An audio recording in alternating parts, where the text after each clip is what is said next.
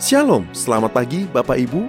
Sesaat lagi Anda akan mendengarkan Ragi, Renungan Pagi, yang akan dibawakan oleh hambanya, Pendeta Doni Prastio.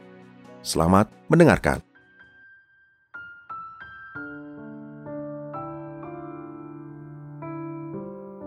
Shalom. Renungan pagi hari ini berjudul Dari mana asalnya dosa? Dosa sudah ada di alam semesta sebelum Adam dan Hawa jatuh ke dalam dosa. Hal ini terbukti dengan hadirnya iblis penggoda di Taman Eden dengan kata-kata godaannya. Namun Alkitab tidak memberikan rincian dan keterangan tentang kejatuhan iblis dan malaikat-malaikatnya ke dalam dosa kecuali asal mula dosa dalam kaitannya dengan manusia. Jadi, jika ada pertanyaan muncul, dari mana asalnya dosa? Jika Allah sumber segala sesuatu, apakah dosa berasal dari Allah?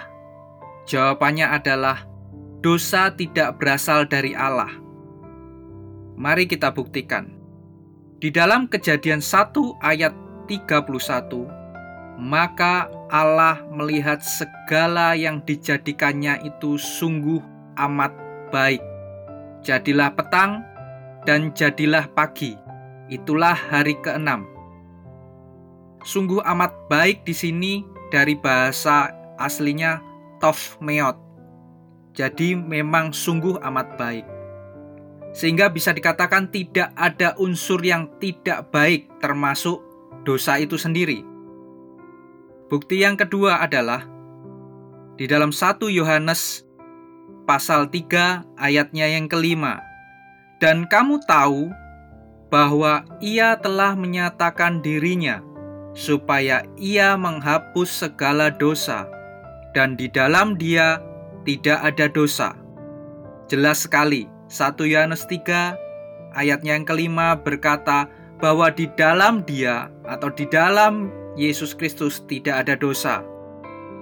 Mari kita lihat kembali dalam proses penciptaan alam semesta yang diciptakan Tuhan dalam enam hari. Dalam masa enam hari tersebut, Allah sama sekali tidak menciptakan hal-hal yang non-materi. Sebagai contohnya, marah, sakit hati, iri hati, sombong, dan lain-lain. Marah, sakit hati, sombong bukanlah materi yang memiliki asal-usul.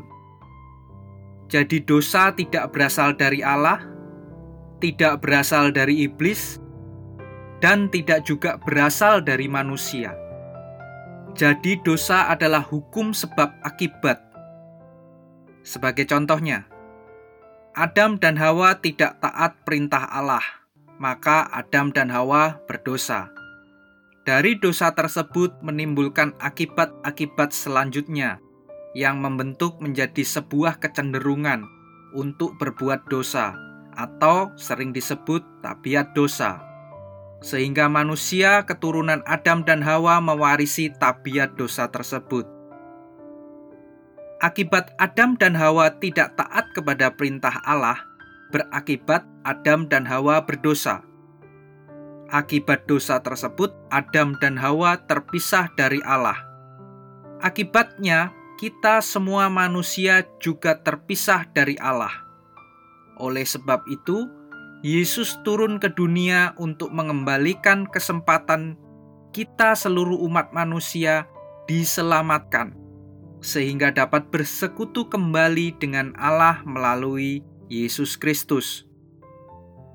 Jadi dosa tidak diciptakan oleh siapa pun dan tidak berasal dari mana pun, melainkan dosa adalah sebuah akibat kegagalan seseorang mentaati perintah Allah. Renungan pagi ini saya akan tutup dengan Roma 5 ayatnya yang ke-19.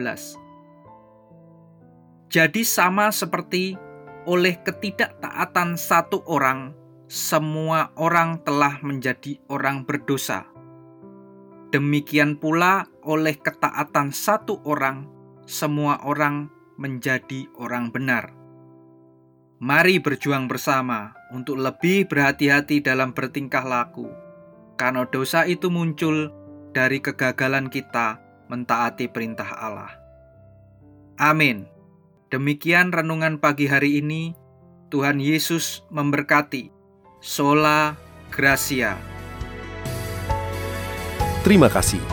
Anda baru saja mendengarkan Ragi, Renungan Pagi, Persembahan Gereja Suara Kebenaran Injil, Making Life Better, Balikpapan. Tuhan Yesus memberkati.